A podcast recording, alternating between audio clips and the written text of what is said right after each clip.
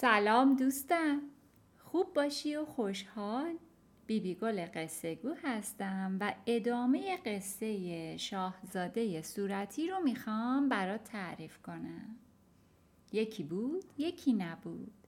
خدای بزرگ و مهربون همیشه و همه جا حاضر بود.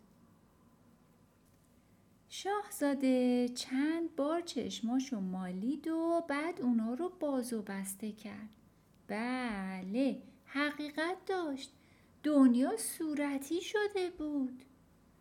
شاهزاده به حیات رفت و تمام روز اونجا بازی کرد.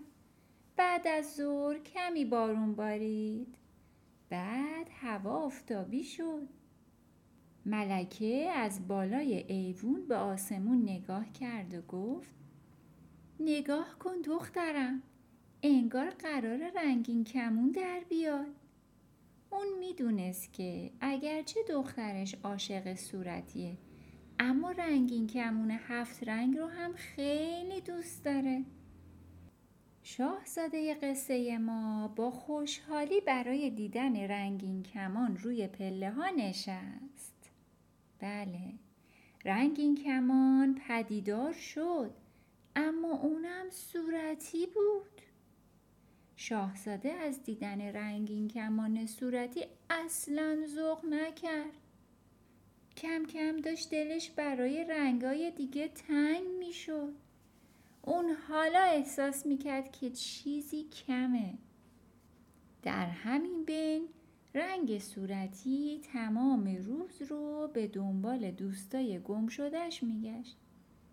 اون بالاخره موفق شد تا اونا رو پشت یکی از درهای قصر پیدا کنه.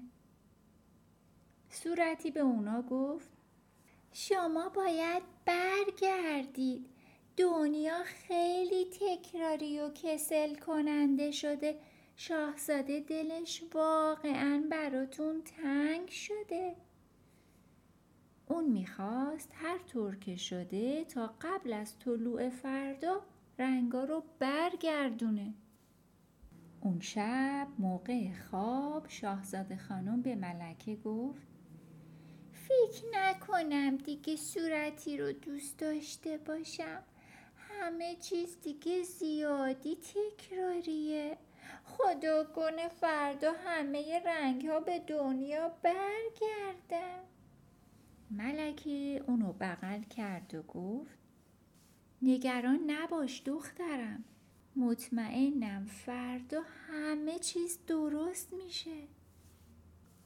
صبح خورشید به آسمون اومد. پرنده ها شروع به خوندن کردن و شاهزاده از خواب بیدار شد. اون دوید و به ایوون رفت. قلبش از دیدن این همه زیبایی تند و تند میتپید. آفتاب طلایی و گرم بود. آسمون آبی و چشم نواز. ابرها مثل پشمک های سفید و علفزارها و درختها سرسبز و درخشان بودند شاهزاده لبخند زد. رنگ مورد علاقه اون هنوز هم صورتی بود اما می‌دونست که صورتی تنها کافی نیست. برای زیبا نگه داشتن دنیا همه رنگ ها باید در کنار هم باشن. هیچ رنگی بهتر از دیگری نیست. دنیا مثل رنگین کمونی میمونه که باید همه رنگ ها رو تو خودش جا بده. دوست داشتی این قصه رو عزیزم؟ تا یه وقت دیگه و یه قصه دیگه همه رو به خدای بزرگ و مهربون میسپارم.